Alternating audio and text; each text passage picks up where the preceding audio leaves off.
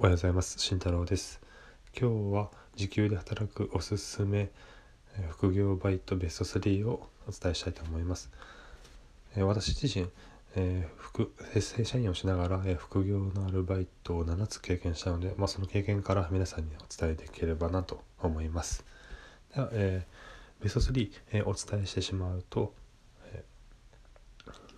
え、1つ目は、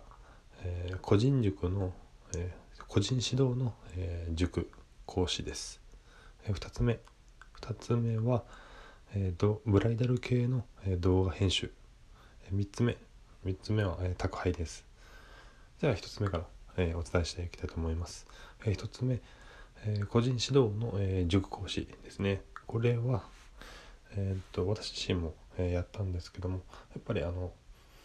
相手のわからないことを分かるように説明するということで、まあ、言語化能力これ非常に養われたなと思っております。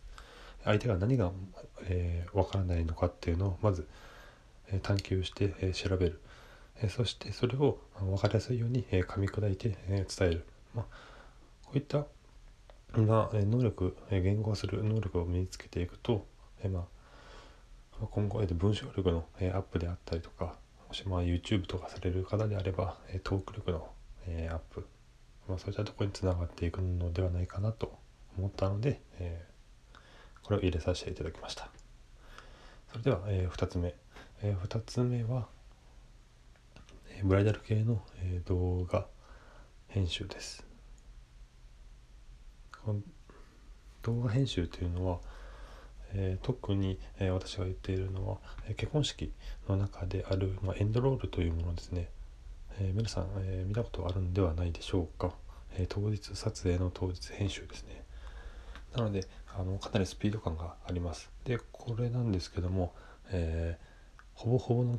結婚式ほぼほぼ、えこの商品っていうのは、え受注されてます。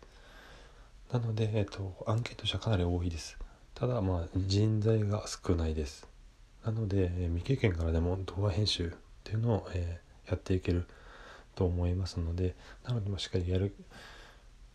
やる気さえあれば、え採用等もしてもらえるんじゃないかなと思いますので、え未経験から動画編集スキルを身につけたいっていう方一旦そういったバイトを挟んでみるのもいいのではないないでしょうか。是非探してみてください。で3つ目、えー、これ宅配ですね、えー、特にファミレス系のえ宅配になります。